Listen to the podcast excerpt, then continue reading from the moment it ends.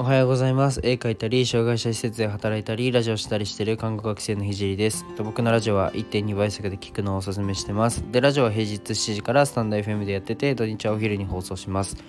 で不定期で、えー、ライブ配信もしていきます。で今は看護専門学校3年生で国家試験が迫ってるので国試の勉強を毎日やってます。でそれと並行して毎日絵を描いてます。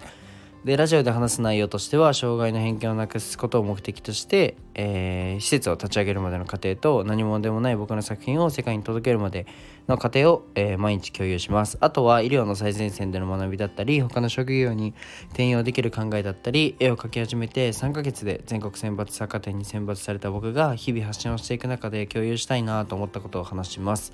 まあ、夢を叶えるまでの日記みたいなものです。で、コラボの依頼は Twitter とインスタにてお願いします。まあ、コラボできるのは告知が終わってからなので、えっと、2月13日以降です。で、面白いと思ったらフォローもお願いします。で、今日のテーマなんですけど、まあ、でも何回もこすられたというか、まあ、何回も他のところで多分話してるような内容になってしまうんですけど、まあ、モチベーションを上げる方法というテーマで話していきます。で、以前僕同じようなテーマで話したんですけど、ちょっと今日は角度を変えて、まあ、ちゃんと根拠のあることで話していきたいと思います。えっと、あまあ、前回が別に根拠がないってわけじゃないんですけど、まあ、前回は僕の体験談をもとに話したので、まあ、今回はちょっとあの科学的根拠ベースで、まあでも僕の体験でもあるんですけど、そこを交えて話していきたいと思います。うんとまあ少し僕の生活普段の生活の一部を切り取って話します。でえっと、勉強を今すごいやっててやってると、まあ、やる気のある時とない時ってどうしてもありますよね。あると思います。でいくら夢や目標に向かってるとはいえまあ週1ぐらいは、まあ、だらけたいなみたいな時ってありますよね。で、うん、その時になんか皆さんだったらどうやってモチベーションを上げてますかね？モチベーションがない時はどうしてますか？なんか、うんと、僕がモチベーションを上げる方法は、まあ、単純なんですけど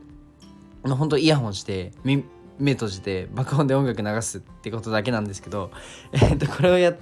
るとマジでモチベーション上がるのでちょっと試してみてください。でこれだけでちょっと話終わるのあれなんでああの収録する前も一度テンションを上げたいなっていう時はうんと、1曲聴いてからこうやって収録するし勉強でやる気が出ない時は毎回音楽を聴きます。であ勉強中はあの無音なんですけど、まあ、基本勉強前は必ず聴くって感じですね。まあさすがにね音楽聴くとモチベが上がるよみたいな話だけで終わると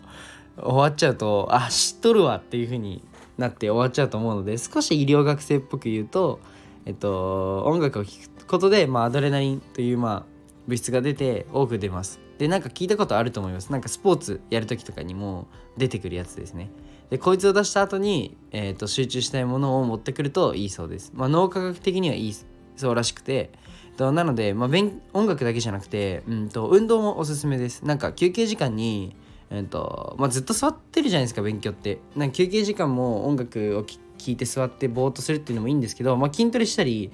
少し5分ぐらいジョギング行くとかでもいいんじゃないかなっていうふうに思いました。で僕はそのあんまりググったら出てくるようなことを話すのはあんまり好きじゃなくて